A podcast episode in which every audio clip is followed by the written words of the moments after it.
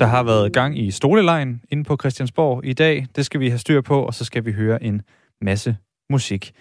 Det er noget af det, du kan se frem til i Aftenradio her på Radio 4. Noget andet, du kan se frem til, det er historien om, at øh, det er svært at få en læreplads som elev på erhvervsuddannelser. Den har du måske hørt før. Måske er det snart fortid. I hvert fald viser nye tal, at kun 866 elever startede i skoleoplæring i februar. Det vil sige, det er dem, der ikke har en læreplads. Det niveau, det er ikke set siden 2013. Vi skal høre, hvordan det stiller virksomhederne og eleverne, ikke mindst, lige om lidt. Så skal vi også omkring statsministeriet, fordi det blandede som sagt i dag ministerkortene. Det skyldes, at den nu tidligere justitsminister Nick Hækkerup, han havde en udmelding sent i aftes. Her annoncerede han, at han trækker sig som minister for at blive direktør i Bryggeriforeningen. Jeg taler med politisk redaktør her på Radio 4, han hedder Thomas Larsen, om hvilken betydning det får for Socialdemokratiet, som jo ellers var på vej mod lysere tider og mere opbakning i befolkningen. Det kan du høre mere om om 20 minutters tid. Det er svært at finde social- og sundhedsassistenter, når der for eksempel bliver slået en stilling op på landets plejehjem. De nyeste tal fra Styrelsen for Arbejdsmarked og Rekruttering viser nemlig, at 40 procent af de stillinger, der bliver slået op som SOSU-assistent fra juni til november sidste år, de var altså decideret forgæves. Radio 4's reporter Amanda Holmen tog derfor på besøg på plejecenter Sjælsø i Nordsjælland, hvor de kender til udfordringen. Hvordan det gik, det kan du også høre lidt senere. Og så skal vi også forbi en af de historier, som altså har rumsteret lidt i løbet af weekenden. Den handler om Odense Zoologisk Have, der har fået kritik. Og hvad har de så gjort? Jo, de har dissekeret en løve, der var blevet aflivet, fordi den simpelthen ikke kunne klare sig i zoo. Jo, men nu siger, der er jo ikke nogen, der har tvunget nogen ind at se det her, skal vi lige sige. Altså, det formoder ikke, at, at folk slipper deres børn løs i zoologisk have uden opsyn. Sådan siger en ekspert, men hvad mener du? Mener du, det er okay at aflive dyr, der ikke ellers vil overleve i zoologisk have, eller mener du, ligesom nogle af dem, der skriver på sociale medier, at det bare ikke er i orden? Skriv endelig en øh, besked ind med din holdning. Det gør du ved at sende en besked til 1424. Du må også meget gerne lige skrive, hvad du hedder og hvorfra i landet du skriver. Mit navn er Nikolaj Dupont. Velkommen til Aftenradio på Radio 4.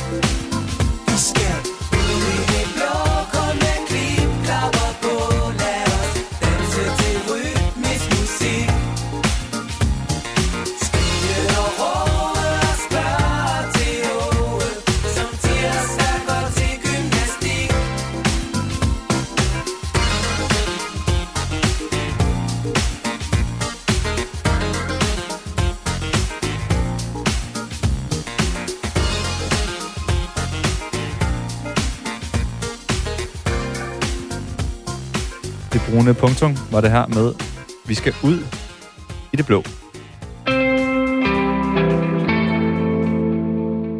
Frygten for at mangle en læreplads skal ikke længere være en årsag til ikke at vælge en erhvervsuddannelse, det mener arbejdsgiver og erhvervsorganisationen Dansk Industri.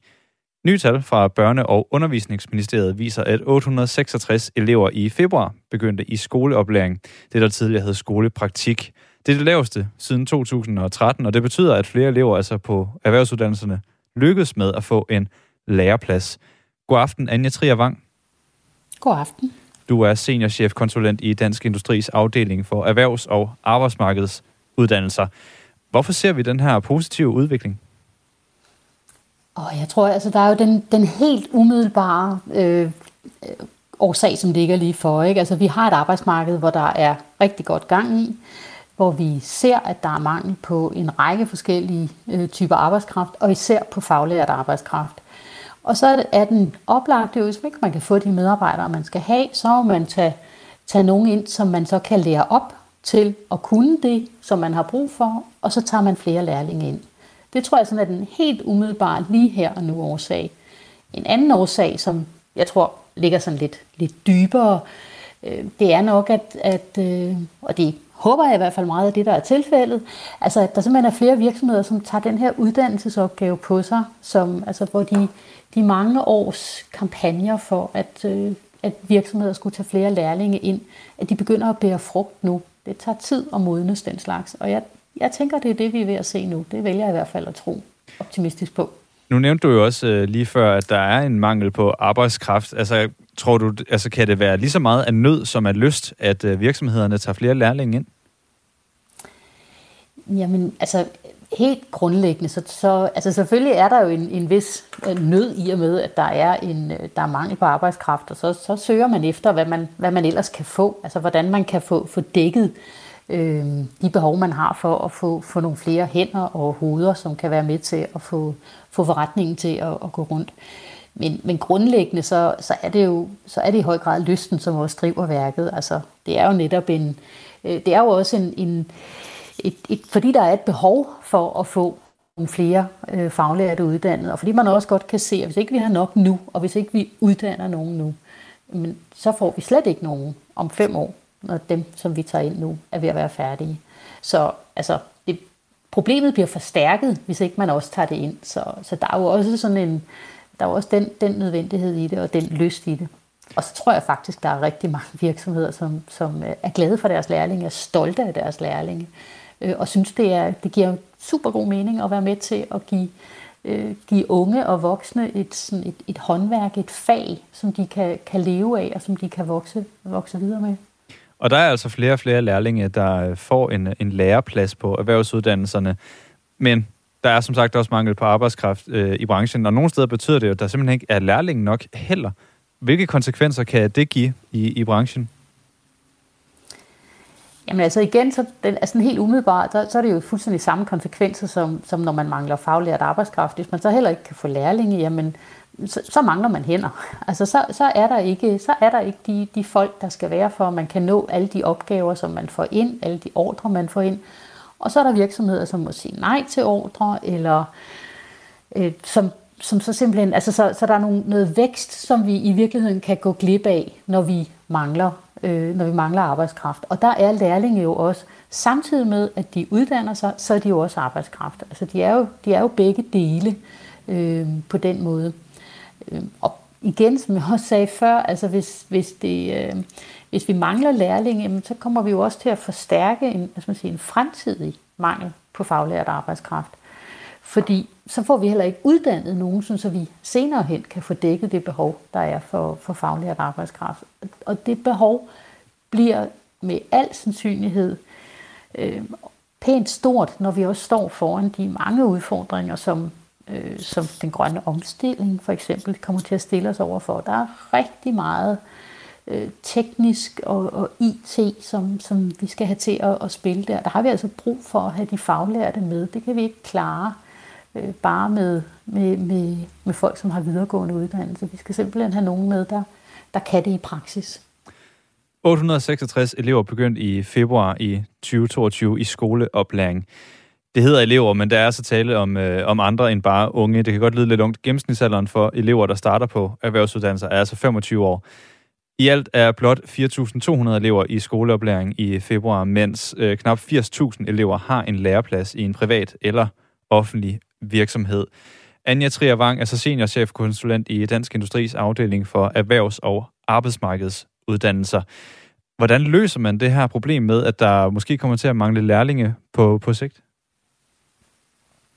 Jamen, vi skal jo have flere til at vælge erhvervsuddannelserne. Det er sådan den, den helt oplagte, men ikke specielt lette løsning. Altså, så, øh, og, og noget af det, som vi nok især skal, skal se videre på, det er, at vi skal ikke kun tale om erhvervsuddannelserne som, som en ungdomsuddannelse, som, som ligesom skal rette sig mod de unge fra folkeskolen. Det har der været en meget stærk tendens til de sidste 5-10 år, og man har talt meget om, at folkes, der er flere fra folkeskolen, som skal gå og tage en erhvervsuddannelse. Det ikke rigtig lykkedes. Men, men en del af, af grunden til, at det ikke er lykkedes, altså handler jo nok også om, at det i virkeligheden er et uddannelsestilbud, som retter sig meget bredere. Så vi skal have fat på nogle flere, også dem, der er over 18 år. Vi skal have fat på nogle flere af dem, som vælger at tage en studentereksamen først. Vise dem, at der faktisk er rigtig mange spændende muligheder inden for erhvervsuddannelserne. Det samme gælder dem, der går i det, der hedder forberedende grunduddannelse, og og også alle de voksne og de, som arbejder som ufaglærte i, i virksomhederne. Så vi skal virkelig sådan brede paletten ud og, og prøve at appellere til mange forskellige grupper og vise, at der er utrolig mange forskellige spændende veje videre med en erhvervsuddannelse. Vi har fået en øh, uh, sms ind her, jeg gerne lige vil læse uh, højt for dig, Anja Trier Wang. Det er Claus fra Rødovre, der skriver, jeg har været håndværker i 30 år. Jeg har endnu ikke mødt en kvindelig lærling, som er anden etnisk herkomst øh, end dansk. Er det måske fordi, at håndværkerbranchen bliver talt ned? Tænker du, øh, altså Anja Trier Wang, at, at det er et problem, at håndværkerbranchen bliver talt ned? Mm, det ved jeg ikke, om, om den specielt gør. Øhm, det har der måske været i hvert fald en, en tendens til, at erhvervsuddannelserne er blevet talt ned, og at erhvervsuddannelserne meget er blevet blevet set som øh, det sted, hvor, hvor man kunne få en uddannelse, hvis man ikke kunne andet. Hvordan, hvordan ser du det? Meget, jamen jeg, jeg siger, at det, det er det, der har været, der har været en meget klar tendens til. Øhm, altså for, for 10 år siden, der, der var der en klar tendens til, at, at hvis, man ikke, hvis, hvis de unge ikke kunne andet, så skulle erhvervsuddannelsen ligesom opfange dem. Så der, der blev, og det, og det blev til en, et relativt øh, tungere øh, klientel, der kom ind på, på erhvervsskolerne, og det var faktisk, øh, det har ikke været specielt godt for, for omdømmet for erhvervsuddannelserne. Hvad mener du med et, et, et tungere øh, klientel? Jamen det har i hvert fald det har været, været unge, som har haft svære ved at klare, øh, at klare uddannelserne og, og kunne gennemføre uddannelserne. Det har været, der har været flere og flere unge, som har haft, øh, og ikke kun unge, men altså som, som har haft vanskeligt ved at, øh, og, og klare de faglige krav, men for så vidt også de, hvad skal man sige, det, det at skulle klare sig på en arbejdsplads, som man jo også skal kunne, når man er, øh, når man er inde der. Og samtidig har vi jo så set en væsentlig stigning også i, hvor mange unge, der fra folkeskolen går ind og tager, tager gymnasiet. Så der, der skete simpelthen der skete noget, noget ret, øh, øh, ret væsentligt der i, i starten af, af 2000-tallet især. Så lyder det altså fra Anja Trier Wang, som er seniorkonsulent i øh, Dansk Industris afdeling for erhvervs- og arbejdsmarkedsuddannelser. Og det er altså efter det kom frem, at flere elever på erhvervsuddannelserne kommer i arbejde i form af en læreplads, i stedet for at komme i skoleoplæring, hvor man altså ikke har en læreplads. Og apropos arbejde. Arbejde, arbejde. Arbejde, arbejde. Arbejde, arbejde. Arbejde, arbejde. Arbejde, arbejde. Arbejde, arbejde.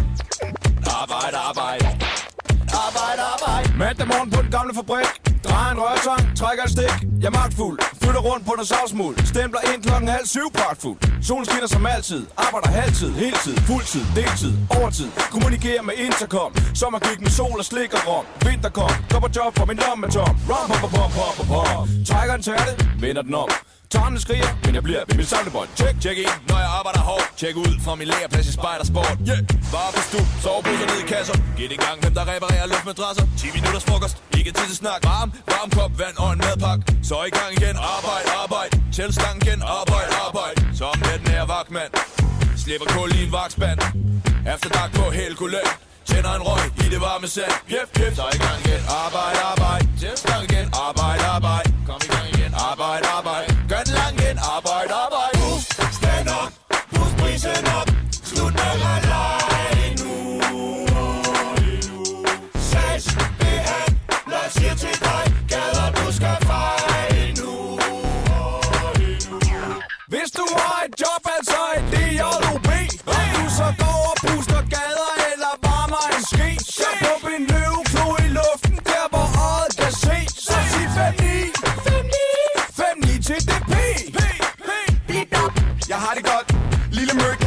job. Aktiver dig, aldrig Masturber dig, farligt, det er herligt. Når det er kærligt, gnid op og ned på en stang. Lav rummerdans, vis din bal for hat med den lange lands Det er mit job, sorte penge. Rige piger kommer ind, viser fingre Fattige piger kommer ind, rejser senge. I skal op i systemet, op, op. Fri, guld, altid skæv Gamle tykke mænd med på slæve. Skrub tom jam med noget sæv. I skal op i systemet, op, op. Ja, op i systemet, op, ja, op, ja. Og der er doktor op i den her moder. Stik en arm op, kabler de hoveder En af 10.000 metoder. Flere krammer, flere boder. Bitte små sko, kæmpe store hoveder. Ingen næring, ren hundefoder. Psykopater, svogler og soder. Fuck er lortet op, hmm, det må moser. Kom i gang igen, arbejde, arbejde. Stue gang igen, arbejde, arbejde. Hvor kniven hen, arbejde, arbejde. Vietnam igen, arbejde, arbejde. Stand up, boost prisen op. Slut med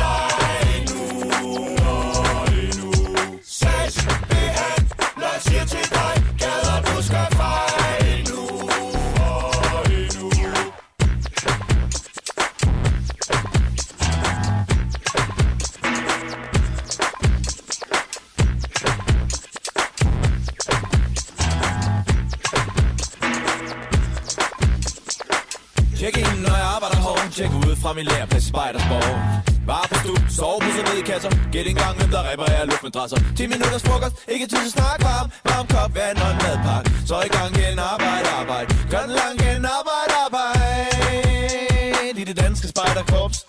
I det danske spejderkorps. Yeah. Arbejde Arbejde,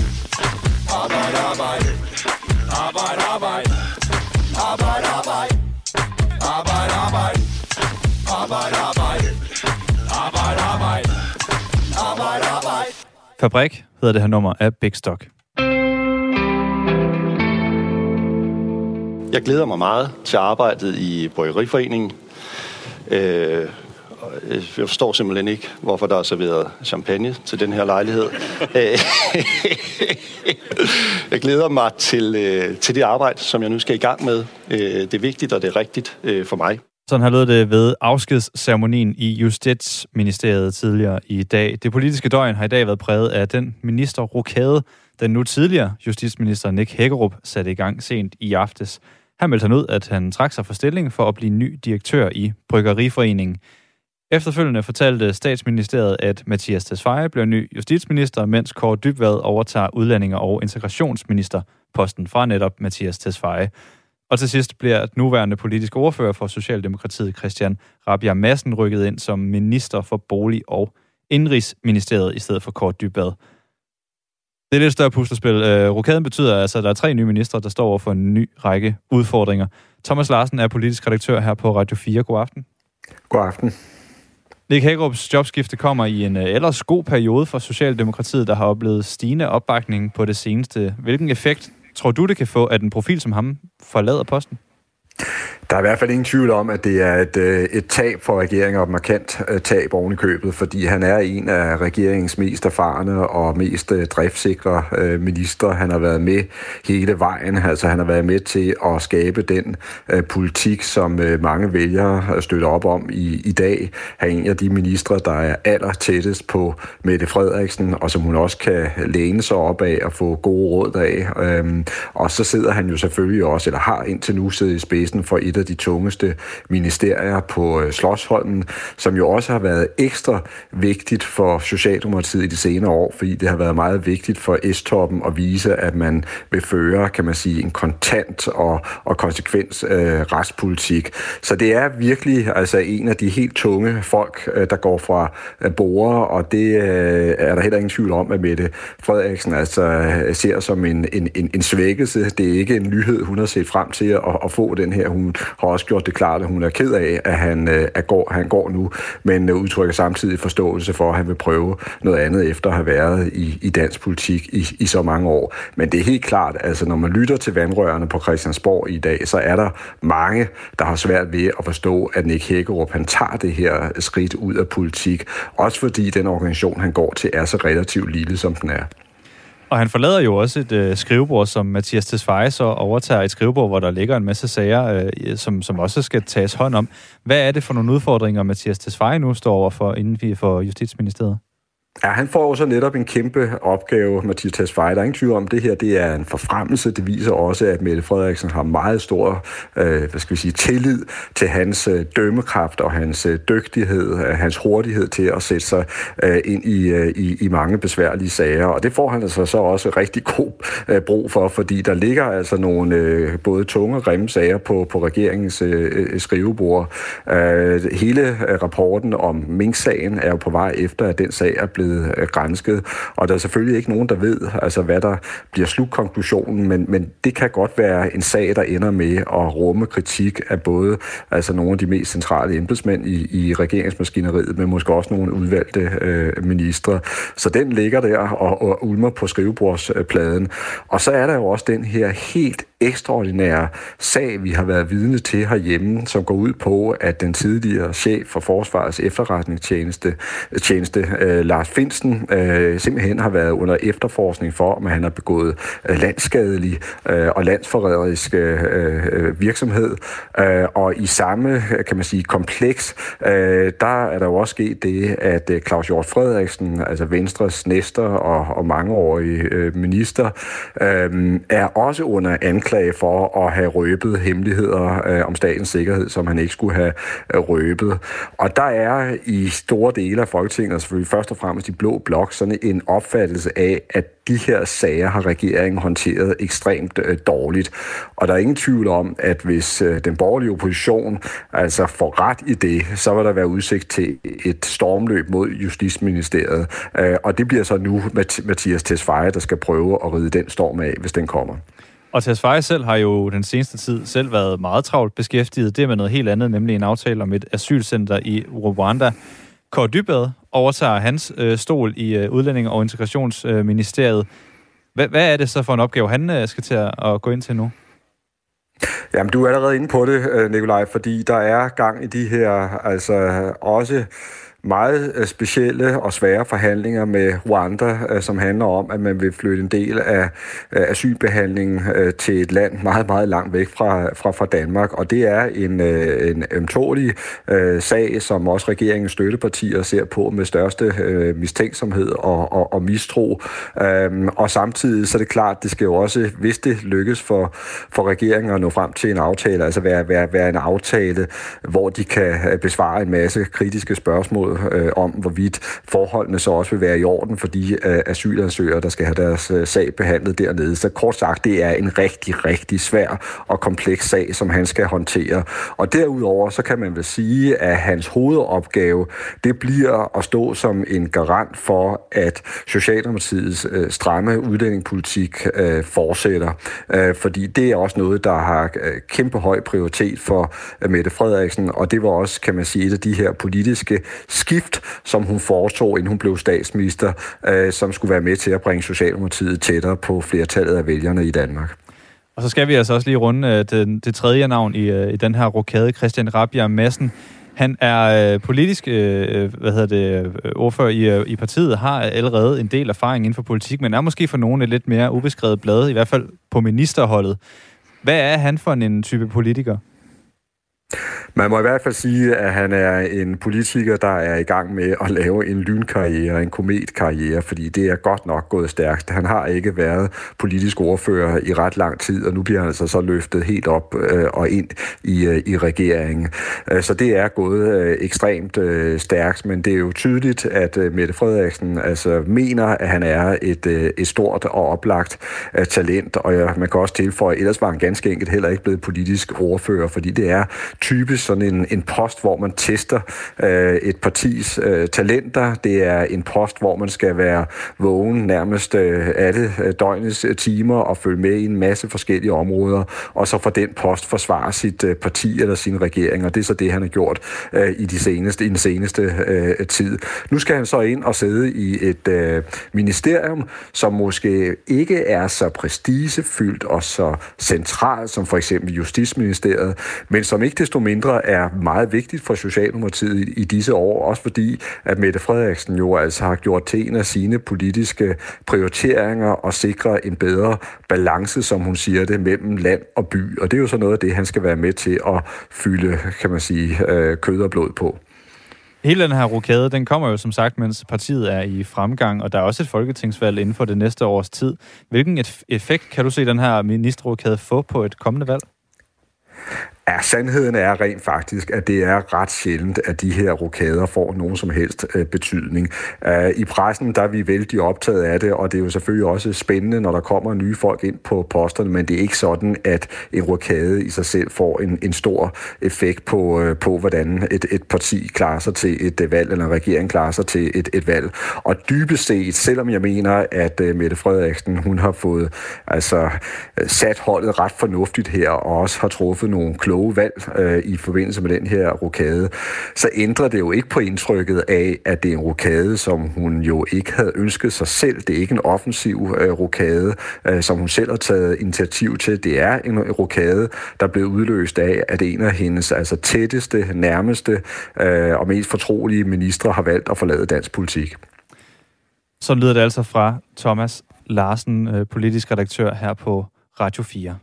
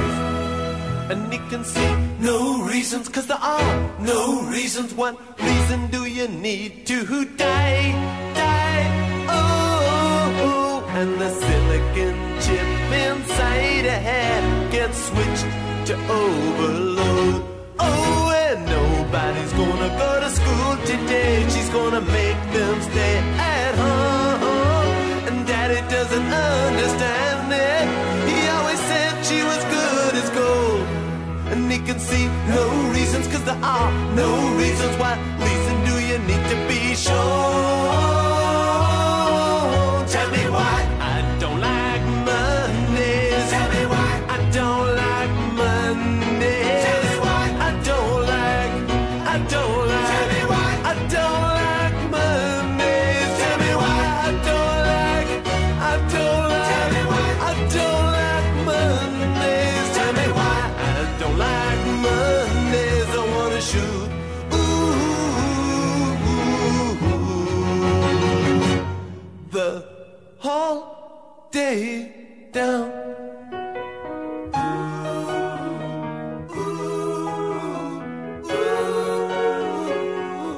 The Boomtown Rats, I Don't Like Mondays. Du lytter til Aftenradio her på Radio 4 i aften med øh, mig. Mit navn er Nikolaj Dupont. Og med mig i studiet har jeg nu Anne-Sophia Felt, vores nyhedsvært her på øh, kanalen. God aften. God aften. Tak fordi du vil øh, komme ind. Du har øjnene ude på, hvad der sker i verden omkring os, mens jeg står herinde. Og vil du ikke bare løfte lidt af stedet for, hvad, hvad der sker derude? Jo, jeg tænkte, vi skulle starte med det nyeste og Ja. den bedste nyhed samtidig. Nemlig, at øh, kvindelandsholdet er gået videre til VM. Sådan. Mega fedt. Øh, og det sker jo simpelthen fordi, at øh, UEFA, altså det europæiske fodboldforbund, har besluttet sig for at udelukke alle russiske klubber for, øh, for næste sæson. Okay. Øh, og det betyder blandt andet, at øh, man ikke må være med til... Øh, selvfølgelig til VM i det her tilfælde, men så også i alle mulige andre ting, for eksempel Champions League og den slags. Okay, så vi er Europa League. kommet med på et afbud på en eller anden måde. Ja, eller det vil, jeg vil sige, vi var nok kommet med alligevel, fordi det er en rimelig overbevisende stime, de har været inde i den danske øh, kvinde øh, fodboldhold, og altså øh, de var sådan set på førstepladsen i forvejen med 14 point ned til din nærmeste konkurrent, altså Bosnien-Herzegovina, så øh, og der var en runde tilbage, så de var nok Okay, gået videre ja, under alle omstændigheder. Men nok. i dag kan vi fejre, at de er videre nu. Dejligt. Med mindre Rusland appellerer til sportsdomstolen, den internationale sportsdomstol, og får det ændret. Okay. Okay. Men øh, som udgangspunkt, ja, så er de gået videre nu. Så altså endnu en, øh, en konsekvens øh, for russerne for det, der foregår nede i Ukraine Det må man sige. sportsligt. Ja, Ja. okay.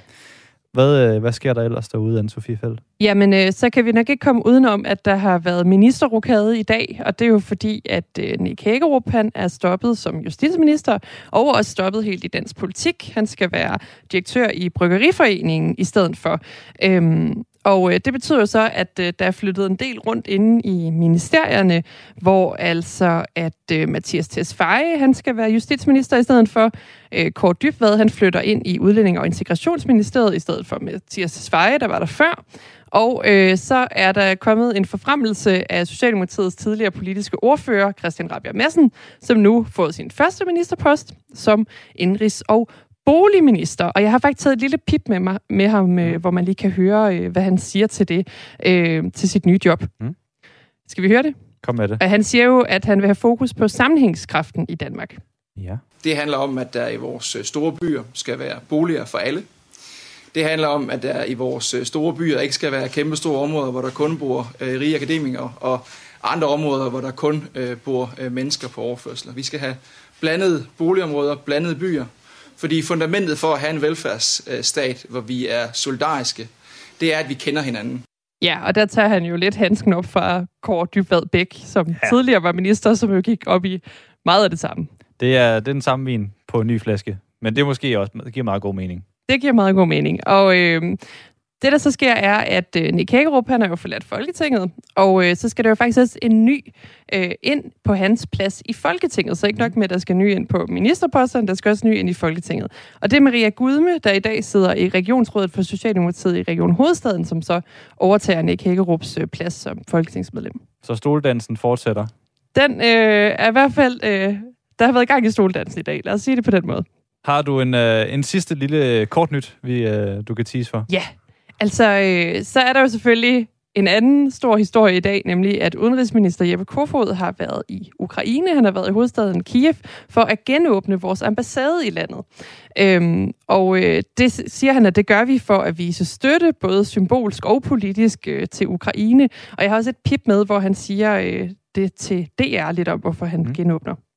Jo, men det er også en, en øh, stor politisk opbakning til øh, Ukraines regering og befolkning under de her meget vanskelige vilkår, som de befinder sig i en, en uprovokeret ulovlig krig fra russisk side.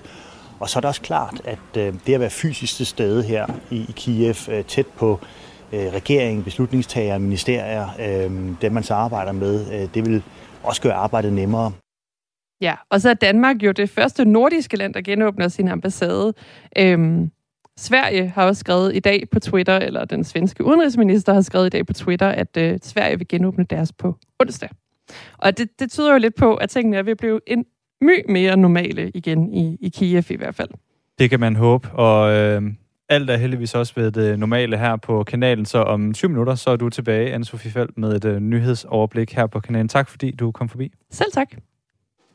Det blå hjørne er Radio 4's nye debatprogram med de mest markante borgerlige stemmer. Jeg er fløjtende ligeglad med, hvilken farve folk har. Der er mange blå partier, og de langer også ud efter hinanden. Hvordan i alverden kan det være i Danmarks interesse ikke at give sig selv den mulighed? Er de overhovedet enige om noget? Det, det, det, Men det er de trigger det? mig, fordi... Er de nej, det, nej, der nej, tager- men lad mig nu lige tale ud. Og hvad ved de egentlig i det blå hjørne? Jeg føler en større forpligtelse til at hjælpe ukrainerne, og jeg har også en større lyst til det. Hver fredag fra 11 til 12.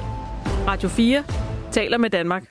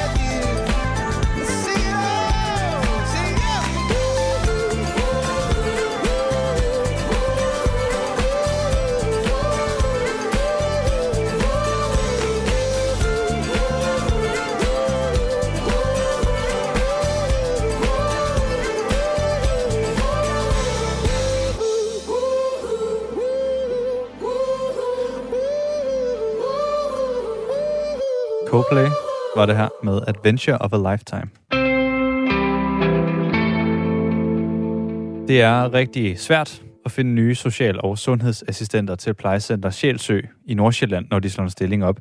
Det fortæller Charlotte Bukvald, der er centerleder på stedet. Og samme billede kan man faktisk se i resten af landet. De nyeste tal fra Styrelsen for Arbejdsmarked og Rekruttering viser, at 40% af de stillinger, der bliver slået op som socioassistent fra juni til november sidste år, det var forgæves. Det vil enten sige, at ingen blev ansat i stillingen, eller at der måtte ansættes folk uden en sosuuddannelse. Det svarer til flere end 7.200 forgæves rekrutteringer.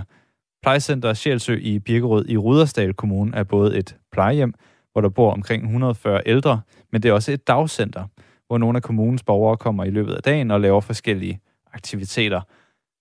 Radio 4-reporter Amanda Holmen var på besøg i dagcenteret, mens de ældre drak kaffe og ønskede musiknumre, som de kunne lytte til undervejs. Og hun fik en snak med centerleder Charlotte Bukvald. Og lyden er lidt bedre. Den kan også en lille smule Hvordan kan I mærke her på plejecentret, at det er svært at rekruttere øh, sosu-assistenter? Ja, vi kan jo mærke det primært, når vi øh, ansøger efter nye medarbejdere. Det er blevet meget, meget sværere. Det er, der er få ansøgere til vores stillinger, og øh, øh, der er alt for få faglærte, så det er rigtig svært at få nye medarbejdere, når de gamle holder op eller går på pension. Og hvordan kan I mærke det konkret, når I slår en stilling op, for eksempel, hvor I søger en social- og sundhedsassistent? Ja, før i tiden, der fik vi måske sådan 5-8-10 stykker, vi kan vælge imellem. Nu er der rigtig mange, der søger, der er ufaglært, eller som slet ikke har kendskab til feltet. Og øh, vi bliver også nødt til nu at holde løbende samtaler. Før i tiden, der var det sådan, man siger, så er der ansættelsessamtaler den 15. i måneden. Det kan vi ikke nu. Så nu, hvis man søger, så bliver man kaldt til samtale ret hurtigt, for, fordi vi håber så, det er nogen, som kunne være et match til os, og som kunne tænke sig at være her. Så hvad er udfordringen? Altså, hvorfor kan I ikke øh, have en ansøgningsfrist, for eksempel den 15. i en måned? Ja, det kunne vi måske også godt, men så tror jeg, så har folk fundet et andet job. Der, vi er, der er så mange om budet lige nu, så hvis vi ikke øh, sadler den dag, vi rider, så, så, så, så duer det simpelthen ikke, så er de andre steder. Vi, vi mangler folk hele tiden, og når der er nogen, der går på pension eller holder op, så er det rigtig svært at finde nogen, nogen der kan varetage opgaven igen. Det er rigtig svært. Der er simpelthen ikke nok øh, til at søge stillinger, nok faglærte. Kan du sige noget om, hvilken betydning har det for øh, altså det, at det er så svært at rekruttere social- og sundhedsassistenter, men jo også andre ansatte. Hvilken betydning har det i det daglige? Ja, ja, det har jo den betydning, at vi har svære ved at få sat det hold, som vi gerne vil. Uh, før i tiden havde vi den holdning, at vi ansat helst ikke uh, ufaglærte i faste stillinger, fordi der er jo en grund til, at man får en faglig uddannelse, også for at sikre det faglige niveau. Øh, det kan vi godt blive nødt til nu. Så vil vi selvfølgelig, hvis vi ansætter ufaglærte, så vil vi selvfølgelig oplære dem og øh, meget gerne tilbyde dem en uddannelse, eventuelt med voksenøl eller nogle andre favorable ting. Mm, men det er klart, at når det ikke er fast, altså når det er uddannet i alle stillinger, så, så stiller det større krav til dem, der er fastuddannet. Det stiller større krav til ledelsen, og øh, det stiller rigtig store krav til øh, at uddanne de medarbejdere, der kommer ind, fordi de ældre har krav på, at det er en kompetent, faglig øh, hjælp, de får. Og når, det så, når, når du så siger før i tiden, der øh, vil I ikke ansætte ufaglærte i faste stillinger, men det er nødt til nu, kan jeg forstå. Hvordan sikrer I så, at det ikke går ud over det faglige niveau, og det niveau, der møder de ældre?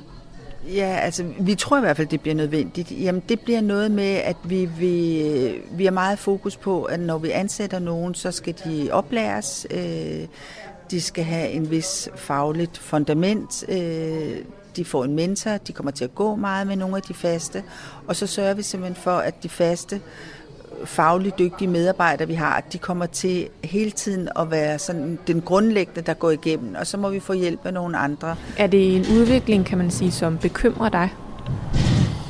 Jamen, jeg tror, den bekymrer os alle sammen. Altså, det, det bør den i hvert fald gøre. Altså, ja, vi har faktisk her i vores kommune, og det har man sikkert også gjort andre steder, vi har etableret et... Øh, et opgaveudvalg med fokus på, hvordan vi kan fastholde og rekruttere medarbejdere. Og der sidder en politiker for bordenden, fordi vi, det her det er en af de allerstørste udfordring, vi har i vores felt, det er, at der er simpelthen ikke nok fagligt kompetente mennesker til at passe de gamle. Kan- Kan ufaglærte gøre det samme, som en uddannet socioassistent kan? Nej, det, det kan de ikke, men det er klart, at der er rigtig mange praktiske opgaver også. For eksempel, nu er vi jo på et plejehjem nu, og der vil de godt kunne hjælpe. Øhm, og de vil også godt kunne hjælpe i den direkte pleje tit, hvis der så er en faglært med inde, eller hvis det er en borger, hvor, hvor, hvor det ikke er så udfordrende. Men lige så snart der er nogle ting, hvor det er udfordrende, både fysisk og psykisk, men også i forhold til noget, øh, altså noget relationelt, så skal der jo faglærte med inden. Så det er en af de vigtigste opgaver, hvis du spørger mig, vi har i fremtiden, det er at få nok og kompetent personale. Er det en udfordring for eksempel så at få en, en sommerferievagtplan til at gå op? Ja, det er en udfordring i år, fordi vi jo ikke har alle de faglærte. Trods det, når vi slår stillinger op, vi kalder dem til samtale med det samme, flere af dem har fået job andre steder, øh, så har vi en udfordring i år med at få vores sommerferieplan til at hænge sammen. Og der tror jeg nok, at vi vil, eller der gør vi det, at vi prøver at sprede de faglærte, sådan så de, der altid er gode faglærte på arbejde, som kender borgerne, som kender deres behov, øh, og så må vi få hjælp af nogle ufaglærte. Problemet er, at det er også svært at få de ufaglærte ind. Vi har aldrig haft, svært, haft problemer med at få unge studerende ind, som arbejder hos os i weekenderne. Øh, det er vi store problemer med nu også trods det, at vi reklamerer på skoler, universiteter og øh, gymnasier og sådan noget, så er det også svært at få unge ind. Så det er en, det, det er en svær situation lige nu, det må man sige. Tusind tak for i dag. Og, og tak for deltagelsen til ønske et nummerkoncert. Det var genialt. Det synes jeg var fedt, at der var så mange, der havde nogle gode forslag. Ja. Men tak for i dag, så lader vi lige spille lidt, hvis vi går ud. Skal vi gøre det?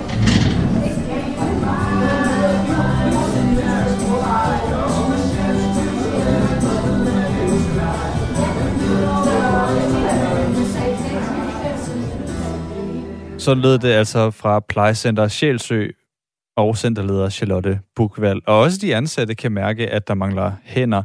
En af dem er Mette Nielsen, der er social- og sundhedsassistent på plejecentret. Det kan jeg mærke ved, at øh, jeg synes, fagligheden godt kunne være højere i dagligdagen. Der er rigtig mange opgaver, som øh, vi socioassistenter har, som ikke kan udføres af, af hverken ufaglærte eller social- og sundhedshjælpere. Og, øh, og derfor hænger det hele på os. Og når man i forvejen mangler hænder, så øh, kan det være svært at nå det hele. Og det synes jeg, man kan mærke på fagligheden. Den daler en lille smule. Og man kan sige, vi har også sygeplejersker ansat, og de har jo selvfølgelig også nogle opgaver, de skal tage sig til. De kan uddelegere ned til os, men vi som social- og sundhedsassistenter kan ikke uddelegere vores sygeplejeopgaver hverken til hjælpere eller til ufaglærte. Så vi står jo rigtig meget alene og har rigtig travlt med vores opgaver. Og det kan godt påvirke den service, som de kan give til de ældre, fortæller hun. For man har ikke tiden til og man er nødt til at hele tiden at prioritere i opgaverne. Så det synes jeg bestemt. I assistentens uddannelse ligger der faktisk rigtig meget omkring aktivering også. Og det synes jeg faktisk bliver nedprioriteret, fordi at de her sundhedsfaglige problematikker kommer selvfølgelig i første række, når de er syge og dårlige og har brug for hjælp. Men der er jo rigtig mange ting, som man kan gøre forebyggende også, så man ikke ender der, hvor vi mange gange står og skal handle i nogle akutte situationer. Siger altså Mette Nielsen, der er social- og sundhedsassistent på plejecentret.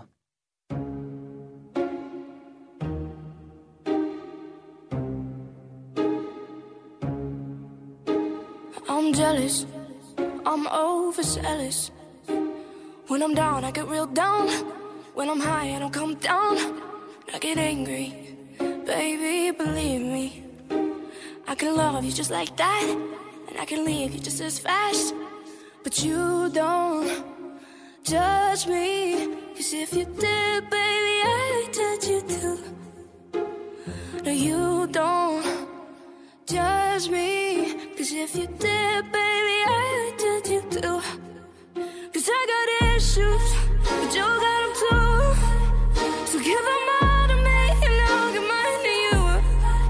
Bask in the glory of all our problems. Cause we got the kind of love it takes to solve. Yeah, I got issues. And one of them is nervous. You get mad and you break things. Feel bad, try to fix things. But you're perfect. Poorly wired circuit. And got hands like an ocean. Push you out, pull you back in. Cause you don't judge me. Cause if you did, baby, I would judge you too. No, you don't judge me. Cause you see it from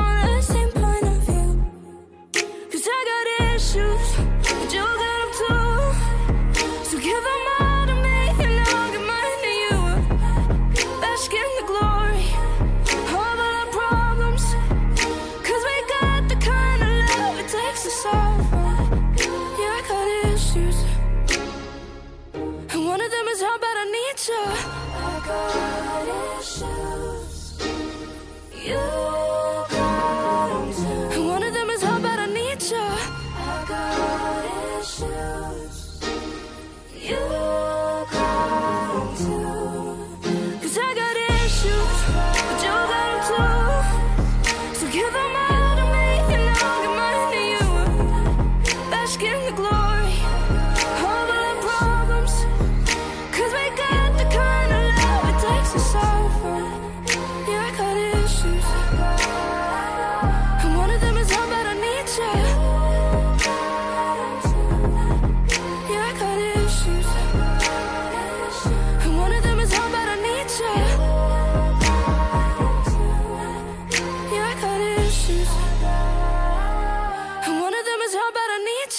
Julia Michaels med Issues. En løve i zoo. Hvordan kan det hisse folk op? Løver lever fint i fangeskab. Der er nogen, der har misforstået noget. Sådan er der altså en lytter, der skriver ind, og det relaterer sig til den historie, jeg talte lidt om i øh, starten af, i starten af Aftenradio her til aften, om øh, Odense Zoologisk Have, der har dissekeret en øh, løve, som øh, ikke kunne klare sig i Zoologisk Have, og så i stedet for bare at smide den ud, så har de øh, aflevet den for noget tid siden, og så altså dissekeret den nu. Det har affødt en masse kommentarer på sociale medier, også nogle ikke særlig flinke af slagsen, hvor øh, Odense Zoologisk Have får en, en hård medfart. Det er en historie, vi kigger nærmere på, når vi øh, kommer om på den anden side af et øh, nyhedsoverblik her lige om lidt. Men det er altså øh, din mening, jeg efterlyser på det her. Hvad synes du i forhold til, at øh, zoologiske haver er begyndt at dissekere dyr? Der var jo også giraffen Marius for nogle år siden. Er det okay? Det vil jeg meget gerne høre din mening om. 1424 skal du skrive ind til, hvis du vil øh, give din mening til kende om, hvorvidt det er okay, at øh, zoologiske haver begynder at dissekere dyr til beskuelse fra øh, os almindelige mennesker. Om øh, få sekunder er der som sagt et nyhedsoverblik her på Radio 4, det er med Anne Sofie Felt. Noget af det, der kommer til at indgå, er formentlig historien om, at et missilangreb har ramt en af Ukraines største byer, Odessa. Det er alt sammen i nyhederne her om et sekund.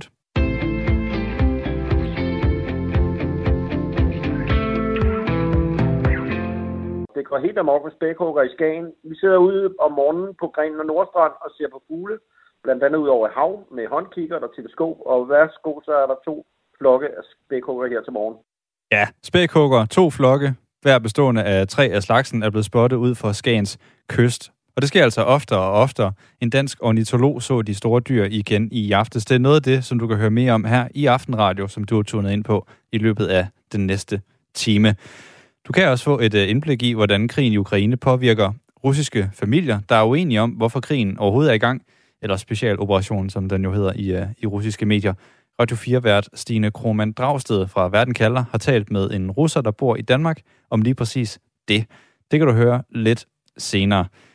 Så vender vi også kigger den mod en festival, der starter i morgen i Aarhus. Internet Week Danmark hedder den, og den, handsker, ganske, den handler ganske rigtigt om internettet. Det kan du høre lidt mere om om øh, få sekunder. Jeg vil også meget gerne høre fra dig. Og øh, en af de historier, der har rumsteret meget i weekenden, og som vi også vendte her for øh, lige inden nyhederne, det er historien om Odense Zoologiske Have. De har fået masser af kritik for at dissekere en løve, der er blevet aflivet, fordi den simpelthen ikke kunne klare sig i zoo. Jo, men nu siger, der er jo ikke nogen, der har tvunget nogen ind at se det her, skal vi lige sige. Altså, det er formoder ikke, at, at folk slipper deres børn løs i zoologisk have uden opsyn. Siger en ekspert, som vi skal høre mere fra senere. Men hvad mener du? Er det okay at aflive dyr, der ikke ellers ville overleve i zoologisk have, Skriv ind, hvad du tænker. Send en besked til 1424. Det er nummeret. Det har Claus blandt andet gjort. Han skriver, det må have været en traumatisk oplevelse for enhver løvemor. Og det tror jeg, han er ganske ret i, hvis øh, løvemor så på øh, lille Sola, som løven hedder, blive dissekeret. Det håber jeg ikke, den gjorde. Endnu en gang velkommen til øh, Aftenradio på Radio 4. Mit navn er Nikolaj Dupont. Ham, du skal høre her, han hedder Andreas Odbjerg med nummeret Hjem fra fabrikken.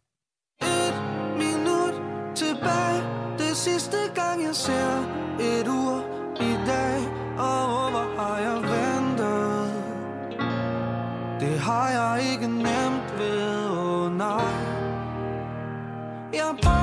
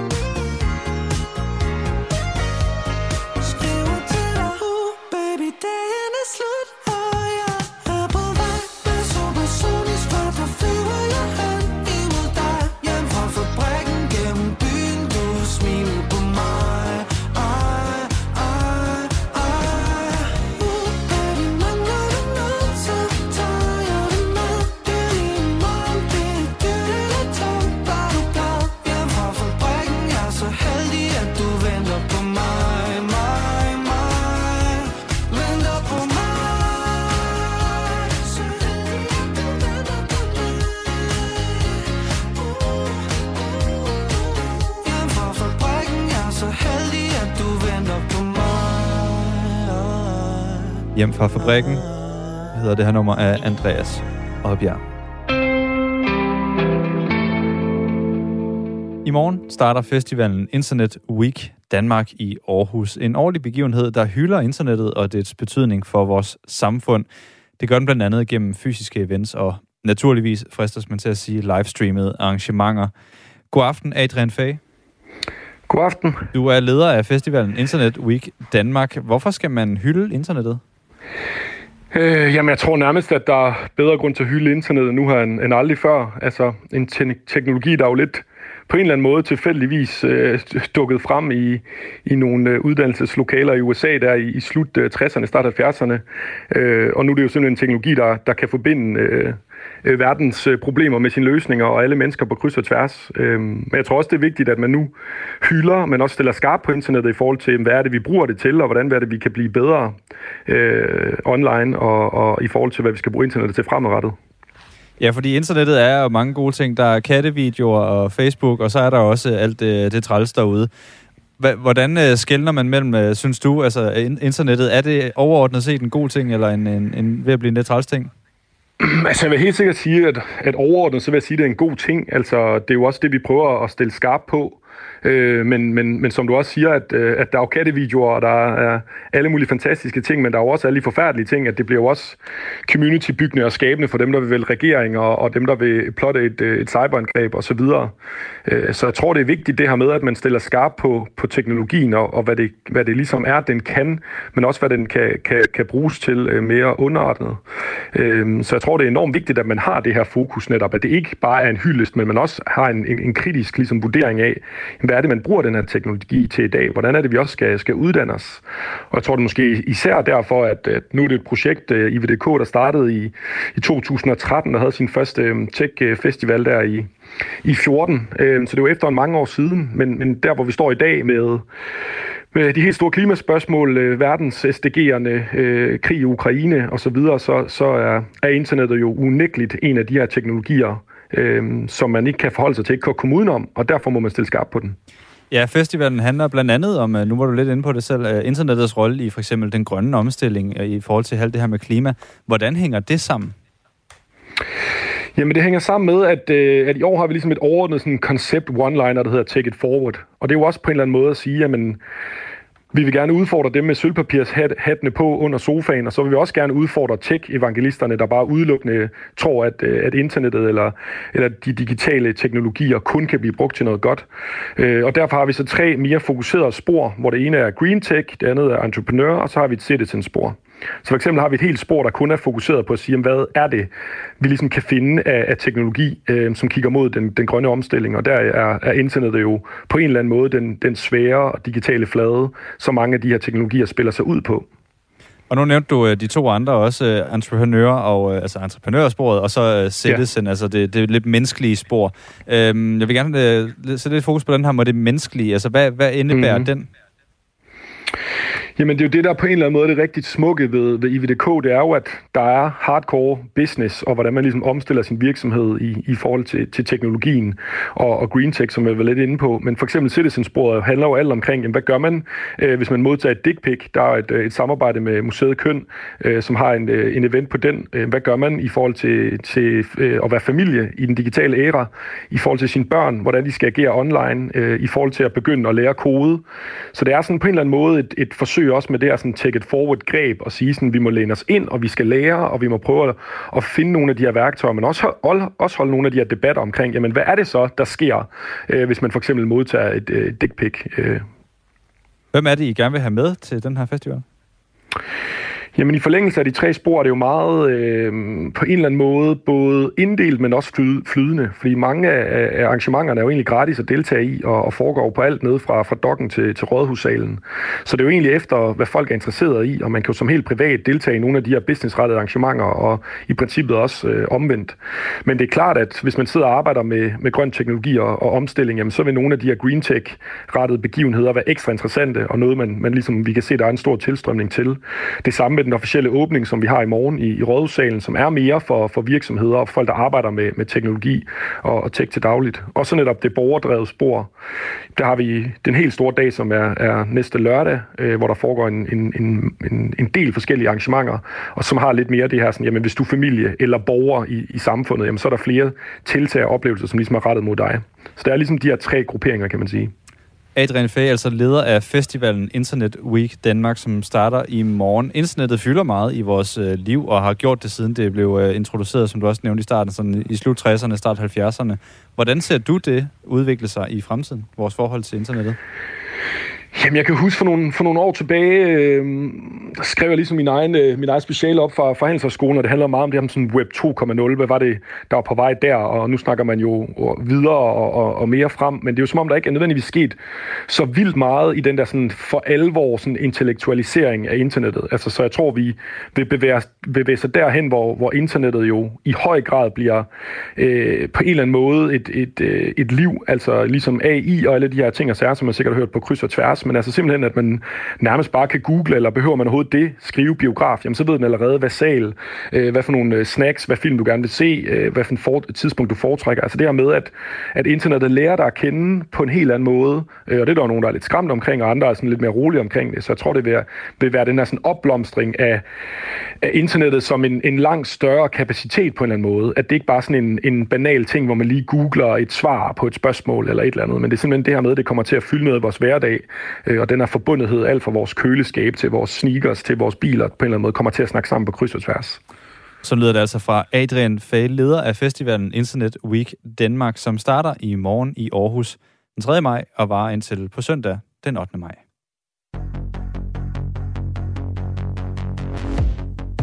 Hey, giv mig lige et øjeblik Alle taler, men de lytter ikke Er du ensom uden Sat sig alt på kærlighed Har flået højt og faldet ned. Og jeg hader, at jeg faldt for dig. Er der nogen derude, der kan høre, at det banker? Giv mig mere tid, giv mig lidt fred.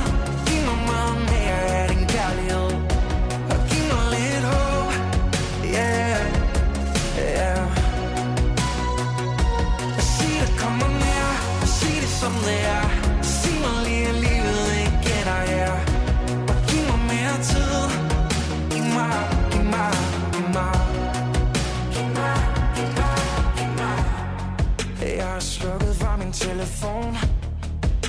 Jeg gider ikke at tale med nogen.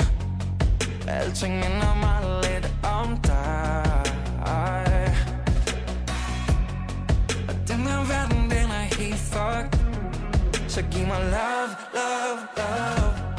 Og sig mig, har du den ligesom mig? Er der nogen derude, der kan høre,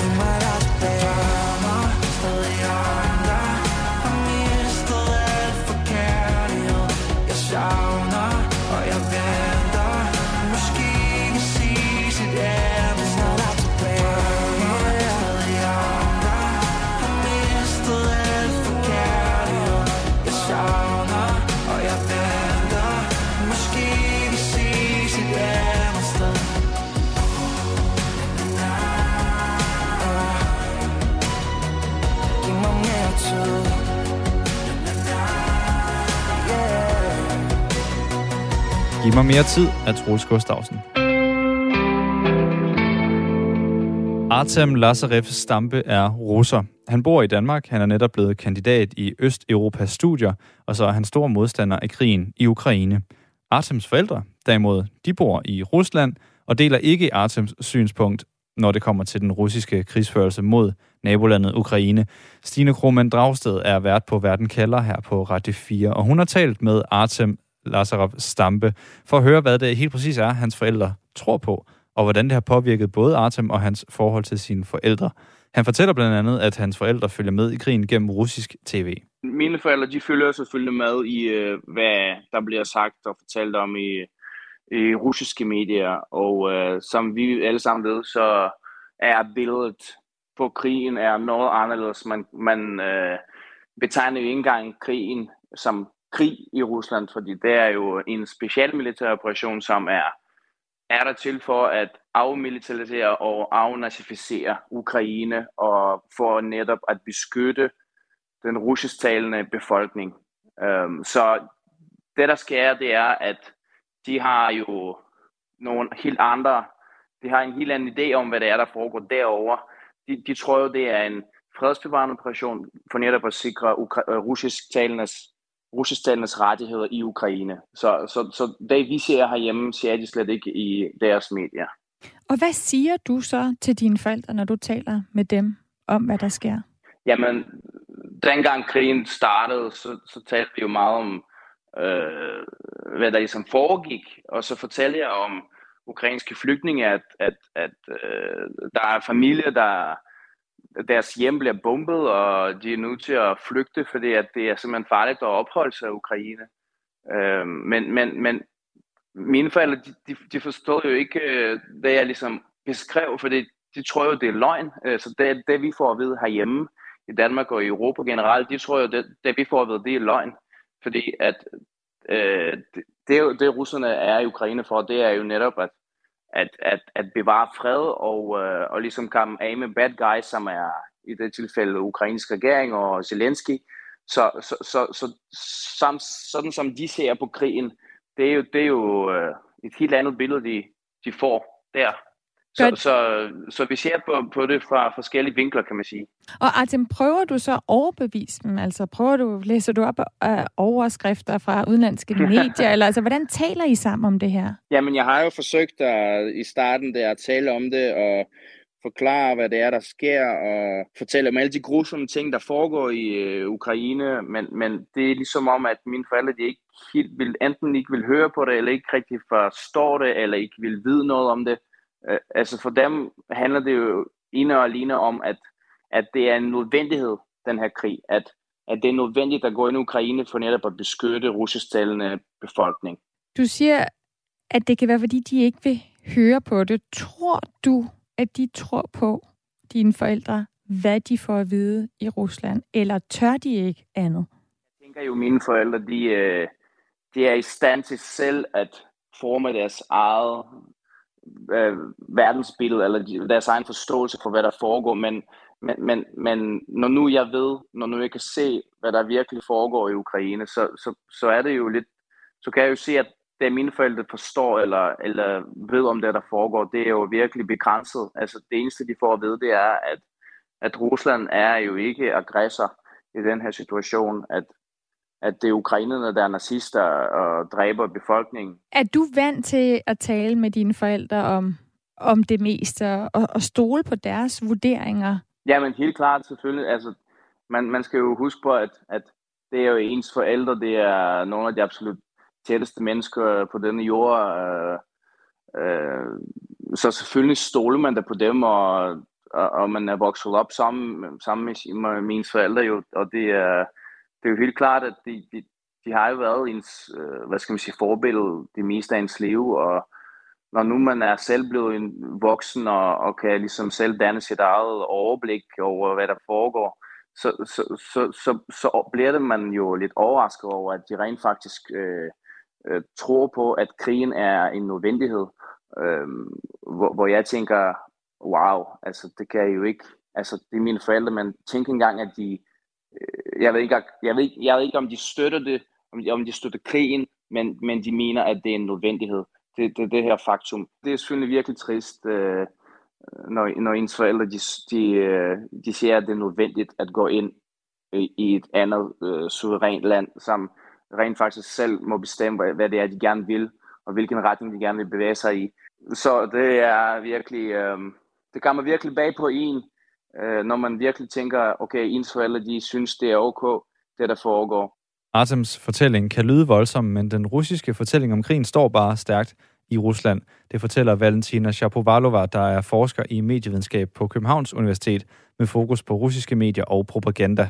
De står meget, meget stærkt. Nu sagde jeg jo, at øh, hvis man tænder for, for tv'et eller åbner avisen, så er det den her fortælling, man får. Men det er også den samme fortælling, man får, hvis man logger ind på nettet. Altså hvis man går på Vkontakte, som er det russiske Facebook, øh, og er stærkt censureret af staten. Hvis man går ind på Telegram, der er jo både grupper, som er pro-russiske og anti-russiske stadigvæk. Øh, men øh, vi bor jo alle sammen i osteklokker, når vi er på de sociale medier. Så hvis øh, Artyoms forældre er vant til at høre den her historie, og vant til at opsøge de her slags historier, som støtter specialmilitær operation, så er det også de informationer, de vil blive ved med at få på de sociale medier. Øhm, så historien bliver hele tiden forstærket. Det er sådan en ting. Og den anden ting er jo, at de her fortællinger er jo ikke nye. Det er ikke nogen fortællinger, som er dukket op i siden den 24. februar. Det er nogle fortællinger, som stikker langt dybere i den russiske propaganda. For eksempel fortællingen om nazisme i Ukraine. Den kan jo spores tilbage til, altså i hvert fald 2014, øh, da Rusland annekterede Krim, og også brugt den samme fortælling om den her nazisme i øh, den ukrainske regering, øh, nazisme blandt de demonstranter, der var i, ved Majdanpladsen. Øhm, så det er, jo, de er ikke nye historier. Også den her trussel fra Vesten og trussel fra den ukrainske side stikker også langt dybere end, øh, end de sidste to måneder. Så man kan godt forstå ud fra sådan en psykologisk standpunkt, at folk tror på de her historier, fordi de bliver bekræftet øh, mange steder fra, der blandt regeringen, og fordi de, øh, de stikker dybt. Sådan siger altså Valentina Shapovalova, der er forsker i medievidenskab på Københavns Universitet med fokus på russiske medier og propaganda.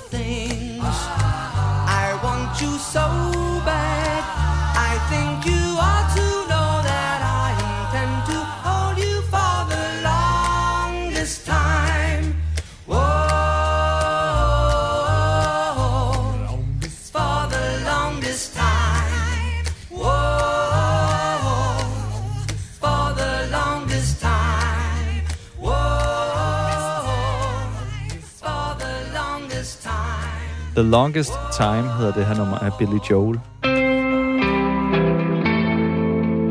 Asger Jorn-værket Den foruroligende Elling er kommet på de fleste slæber hen over weekenden. Kunstværket i Silkeborg blev nemlig i fredags udsat for herværk med tusch og kontaktlim.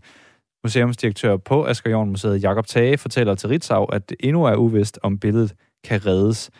Gerningspersonen er forfatter og performancekunstner Ibi Pibi Orup Hedegaard, som i weekenden erkendte herværket i et Facebook-opslag og forklarede, at det handler om at male ovenpå et maleri, som Asger Jorn i forvejen havde malet ovenpå.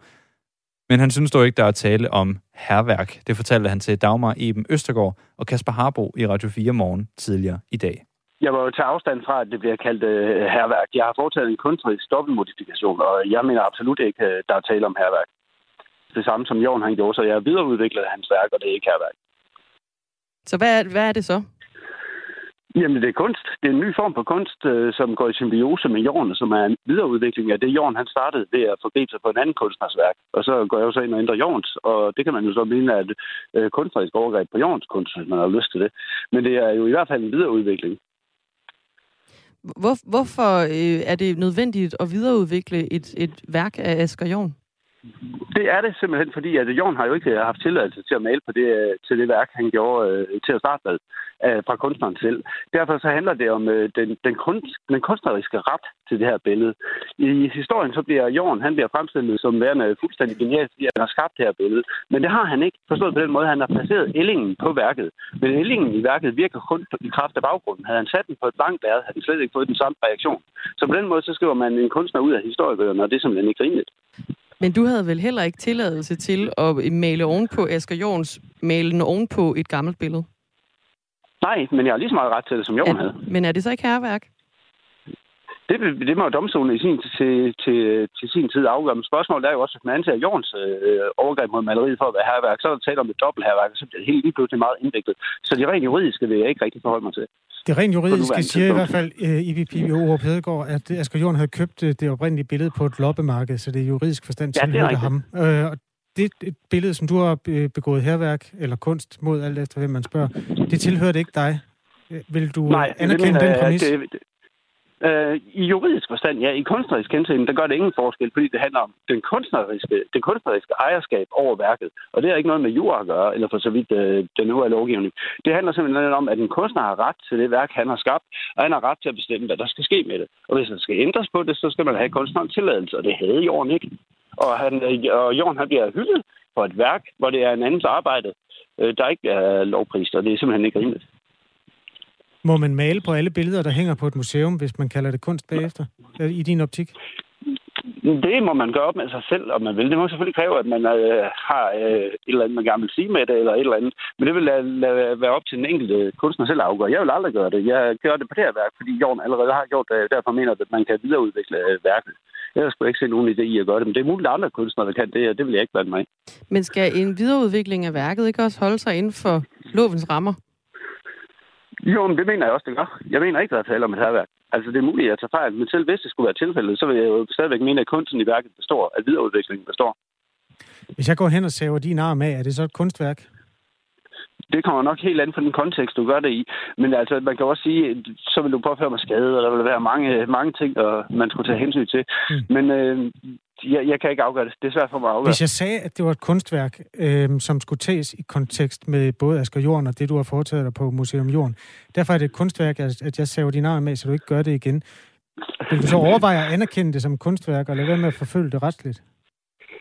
Øh, fordi jeg anerkendte det som et kunstværk, vil ikke nødvendigvis betyde, at jeg ikke forfulgte det retsligt. Altså, jeg, jeg tror også godt, at der, der kunne være nogen, der anerkendte det her som et kunstværk, men stadigvæk mente, at der var nogle handlinger, jeg skulle øh, stå til regnskab for, og så må det jo være sådan. Altså, jeg mener ikke, man kan sætte det så sort op, men øh, jeg kan godt se det humoristiske i at køre det så grotesk ud, som du gør her. Det er faktisk ikke for at være sjov. Det er for at øh, udstille, hvor øh, stor en skade du har gjort på et øh, meget klassisk og fint værk. Jo, men det har Jon jo også gjort til at starte med. Ja, det var har ikke et klassisk øh, og skade- fint værk. Det var et fuldstændig ukendt billede, der stod på et loppemarked. Jo, jo, men det gør det. Ja, ja, det var et ukendt billede, men det gør det jo ikke mindre fint, i hvert fald ikke over på kunstneren selv. Kunstneren selv, han havde råderet over det her billede, og at øh, dig eller andre ikke finder det øh, specielt øh, specielt spændende i kunstnerisk øh, henseende. Det gør det jo ikke, øh, det gør det jo ikke mindre værd. Altså, det gør jo ikke, at han har mindre dispositionsret over sit eget værk. Hvorfra ved du, spørger vores lytter Tommy, at jorden ikke havde tilladelse? Øh, Han købte værket på et loppemarked, og så vidt jeg er orienteret, så var det øh, et helt tilfældigt loppemarked. Han gjorde det med mange billeder, ikke kun det her. Eller, ja, han gjorde det med mange billeder. Der er mange kunstelskere, som øh, har begrædt det her kunst eller herværk, alt efter hvad man øh, anskuer det som, øh, siden øh, det, her, det er sket. Hvordan påvirker den her ærgelse dig? Undskyld, den er hvad? Øh, et, folk ærger sig over, at du har øh, begået kunst eller begået herværk, hvad vi nu skal kalde det over for det her øh, jornbillede. Ja, jo, Hvordan øh, påvirker den jamen- her ærgelse dig? Jeg er ked af, at jeg er ked af, at øh, værket er ødelagt, men jeg er rigtig glad for, at øh, de tager diskussionen, og det synes jeg nemlig, at folk de gør om, hvem der har retten til det værk, de har skabt. Og altså stor kunst, det gør jo altid det, det går ind og påvirker folk følelsesmæssigt. Ikke nogen, øh, man kan gøre folk glade, forundrede, sure, kede af det, og det er også det, der sker her. Og sådan er det med, med, med, med, med kunst, når det brænder igennem. Så rammer det også folks følelsesregister tit. Og det, sådan må det være, også når det ikke er rart. Synes du selv, det er stor kunst? Ja, det gør jeg afgjort.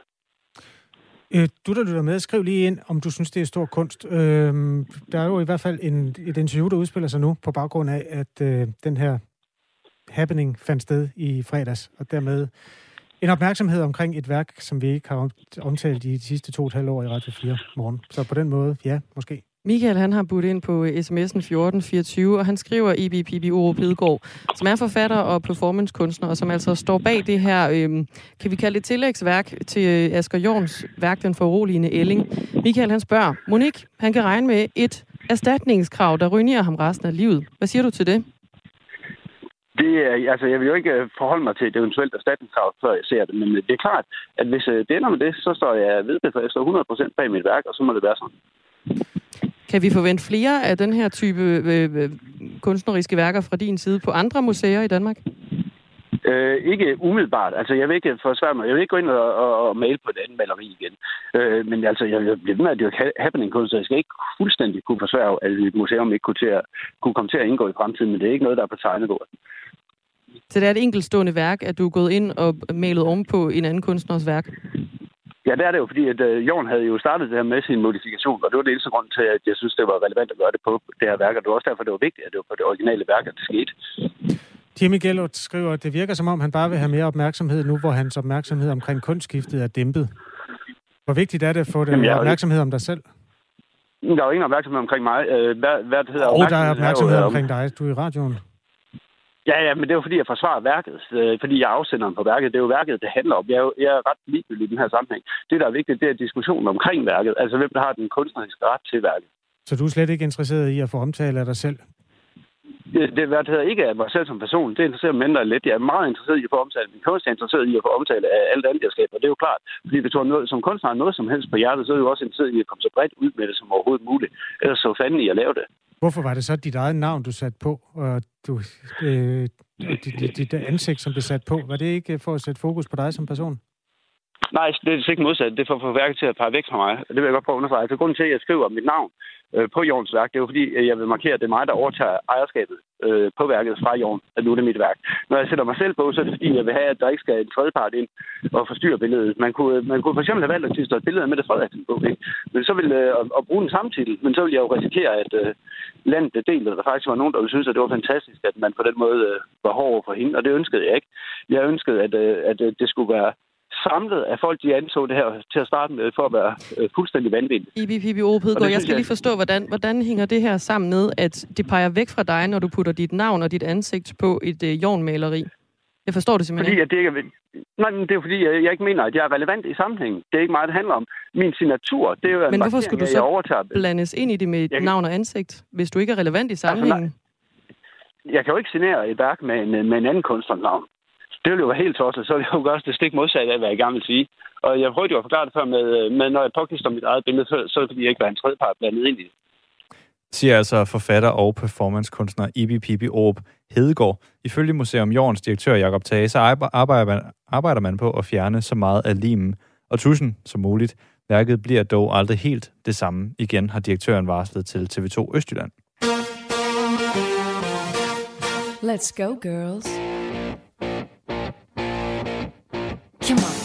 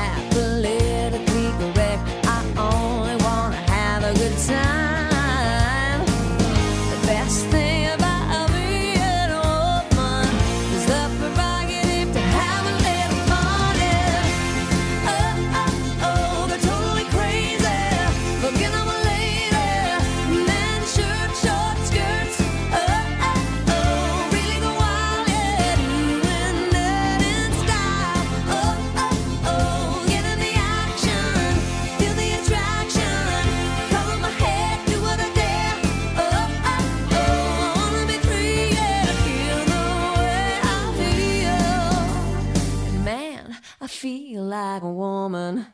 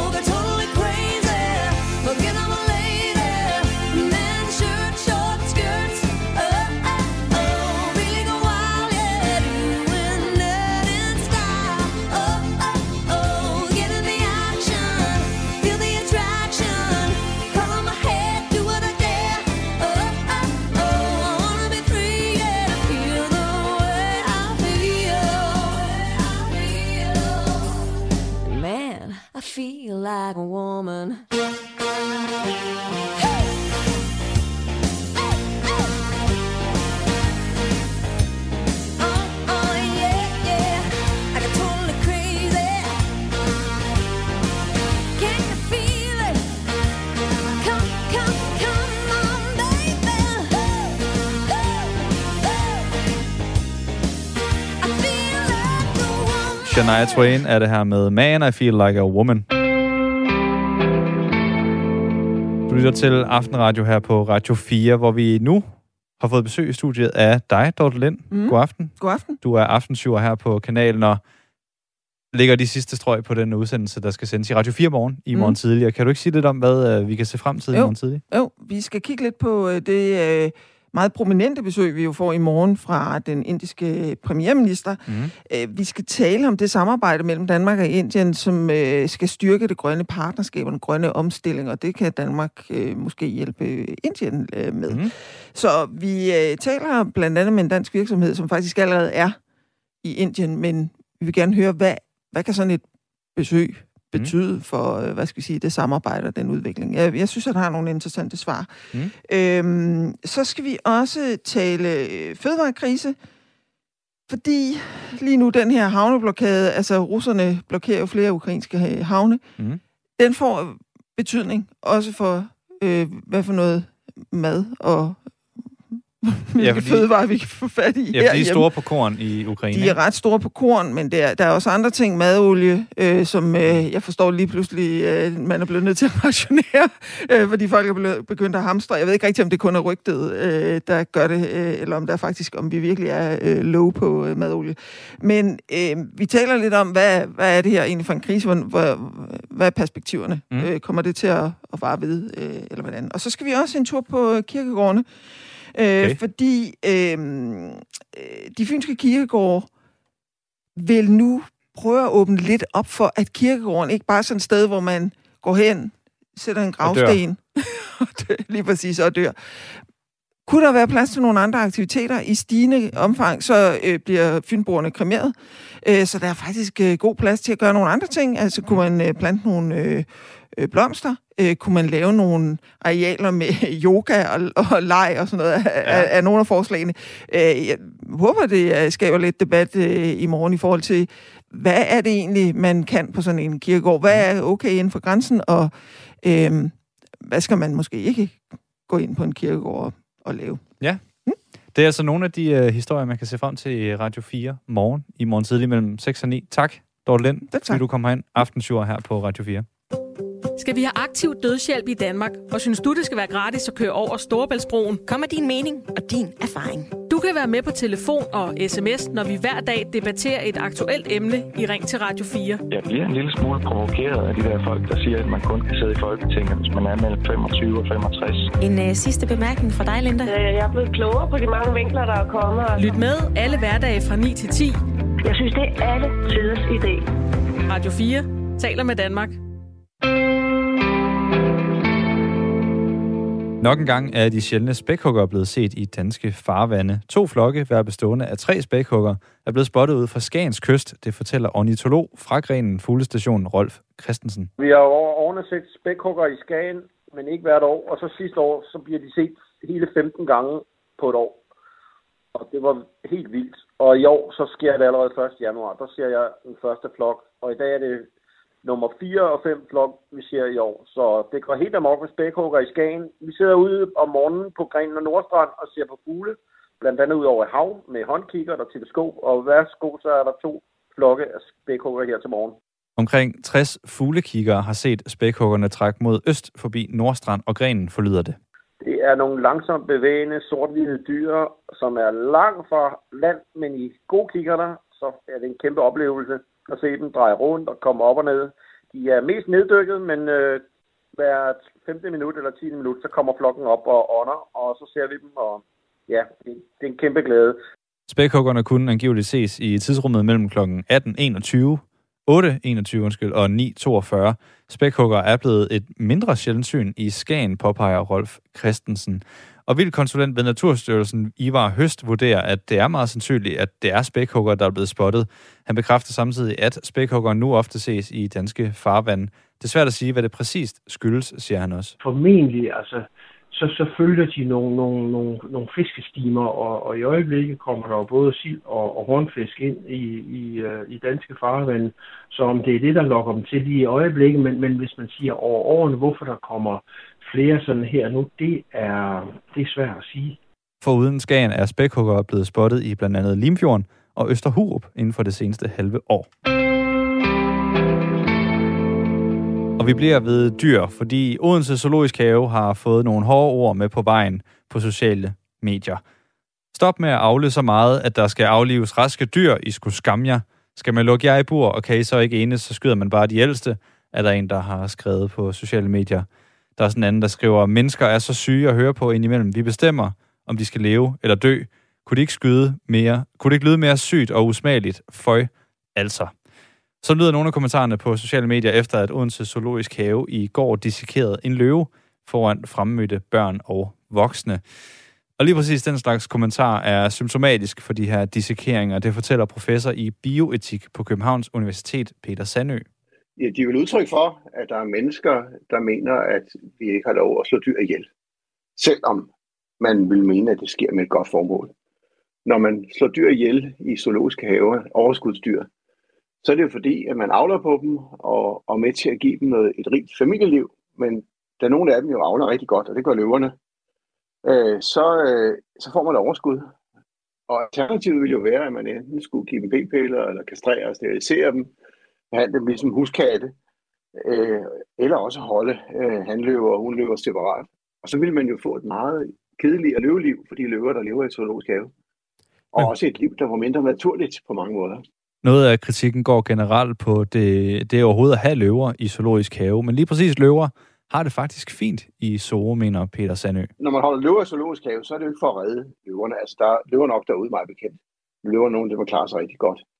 Men det er jo som ambassadørdyr. Når zoologisk have holder dem, så er det jo fordi, de gerne vil give mennesker en oplevelse af, af dyr i zoologisk have. Jeg er en af dem, der er kritisk over for nogen hold af dyr i zoologisk have, men lige præcis løverne, de, de klarer sig utrolig godt. De hygger sig, de er jo ligesom katte lidt dogne, og, og hvis de så har et familieliv og får noget ad, så ser de ud til at stå trives. Så jeg har svært ved at se problemet. De står trives, okay. og så kommer der overskud, og det afliver man.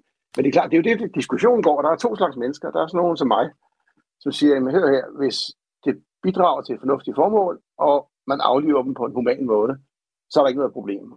Og så er der de andre, som det er jo dem, der kommer på nettet her og siger, nej, vi må ikke slå dyr ihjel.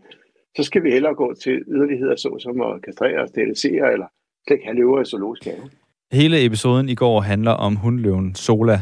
Den blev aflivet i 2019 efter at øh, have kampe i øh, løveflokken, og de tog til, og den blev syet sammen flere gange på grund af slåskampene. Det var ikke muligt at afsætte løven til andre zoologiske haver. Da giraffen Marius blev dissekeret i Københavns Zoologisk Have i 2014, fik det også kritik og opmærksomhed i hele verden. Det gjorde det også, måske i lidt mindre omfang, da Odense Zoologisk Have året efter, i 2015, dissekerede en, en anden løve. Ifølge Odense Zoologisk Have, så blev løven i går dissekeret for at skabe fascination og udbygge folks viden om, øh, om løven. Når man dissekerer et dyr, så skærer man det op, så folk kan se, hvad der er inde i. Og det får også kritik på øh, mange, for mange på de sociale medier, at øh, Odense Zoologisk Have dissekerede løven i går. Professor i bioetik på Københavns Universitet, Peter Sandø, mener, at man skal passe på, at kritikken ikke bliver hyklerisk. Jo, man skal jo så også passe på, fordi det, det, det jo lidt ender i, det er jo det, man kalder amerikanske tilstand. Jeg har forsket lidt i det her. Amerikanske zoologiske haver, de gør meget det samme, men de går meget, meget stille med dørene. Og så får vi sådan et, et hyklerisk forhold til det, at vi afgiver nogle dyr med gode her, vi skal ikke sige til nogen, og vi skal endelig ikke dissekere dem, så nogen kan se det. Og der synes jeg så, at vi er ude i, i sådan en, en dobbeltmoral, som er uhyggelig, men også en, en fravær af mulighed for, at børn kan opleve den fascination at forstå, hvordan dyr fungerer. Og jeg synes, det er en meget smuk tradition, vi har i Danmark, at, at børn får lov at komme ind og se, hvordan dyr ser ud indeni. Altså fascinationen af natur, anatomi og fysiologi, er der jo for mig at se sunde interesser. Så, så det ender jo måske bare med, at hvis, hvis det går, som de her siger, så, så begynder man bare at gå stille med dørene. Fordi det var så, at hvis nu Odense så bare havde kørt den til forbrænding, den der løve, og så har gået stille med døren, så er der ikke nogen, der har sagt noget. Men det er jo bare forfærdeligt dobbeltmoral. Og så, så jeg synes egentlig, vi skulle, det er vigtigt, at vi har den debat, og, og jeg ved hidtil, at i Danmark, at, at sådan, hovedstemningen har jo været, at den har været for at gøre det her. Fordi danskerne er sådan lidt nordic noir, kan man kalde og det er jo også selv, altså at jamen, altså, det er altså okay at indse, at dyr, nogle dyr skal dø, og, og hvis de er ude på savannen, der ved man, der er det jo kun en ud af 10 løveunger, der overhovedet har en chance for at overleve. Øh, og når vi så laver har vi zoologisk have, hvor vi fodrer dem godt og passer dem, så er vi nødt til at aflive overskuddet. Det der med at dissekere dyr, det har vi altså gjort længe i Danmark, fortæller Peter Sandø. Selvom det er et ret nyt fænomen, at zoologiske haver gør det, så er det altså set andre steder før. Hvis du tænker på valer og sådan noget, det er jo en gammel tradition, så valer strander, så har man altså, skåret dem op. Altså det der med at dissekere dyr ofte, det er, går langt tilbage. Øh, det rigtige zoologiske haver er begyndt at gøre det for nylig, men, men det der med for eksempel at tage strandede valer og skære dem op, det er jo også en meget dansk ting, og det har man jo gjort andre steder. Så den der, og naturhistoriske museer har, har, har mange år også dyrket det der med, med at skære forskellige vilde dyr op og, og vise børn, hvad der var inde i. Så jeg tror, det er rigtigt nok, hvad jeg siger, at det er ikke så, det rigtige zoologiske haver, som har gået med på den vogn, og det har der ikke været så almindeligt før, nej. For nogen er det en grænseoverskridende oplevelse at se et dyr blive dissekeret, men det er altså vigtigt at huske, at man ikke er tvunget til at gå ind og se det. Jo, men nu siger, der er jo ikke nogen, der har tvunget nogen ind at se det her, skal vi lige sige. Altså, det er formoder ikke, at, at folk slipper deres børn løs i zoologisk have uden opsyn. Så det er jo stadigvæk en, noget, den konkrete forælder har, har tilgang til. Og jeg vil da også sige, hvis man gør det i skolen, så vil det jo være naturligt, at, at man skriver hjem og siger til forældrene, det der skal ske, og så kan de beslutte, om børnene skal være med eller ej. Siger altså Peter Sandø, som er professor i bioetik på Københavns Universitet. Her er det Tina Dikov med Warm Sand.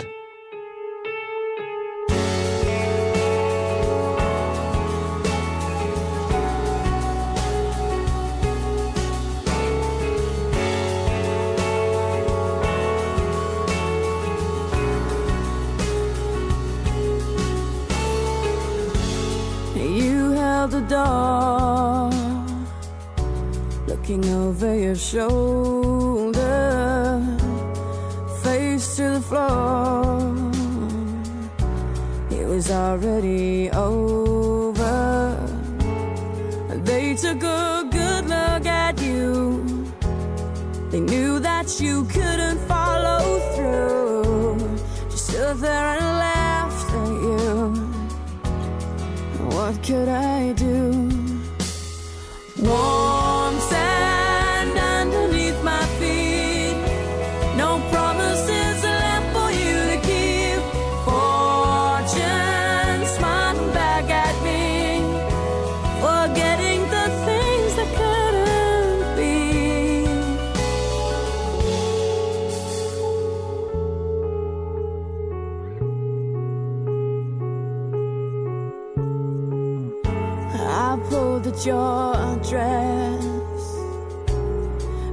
took no notice.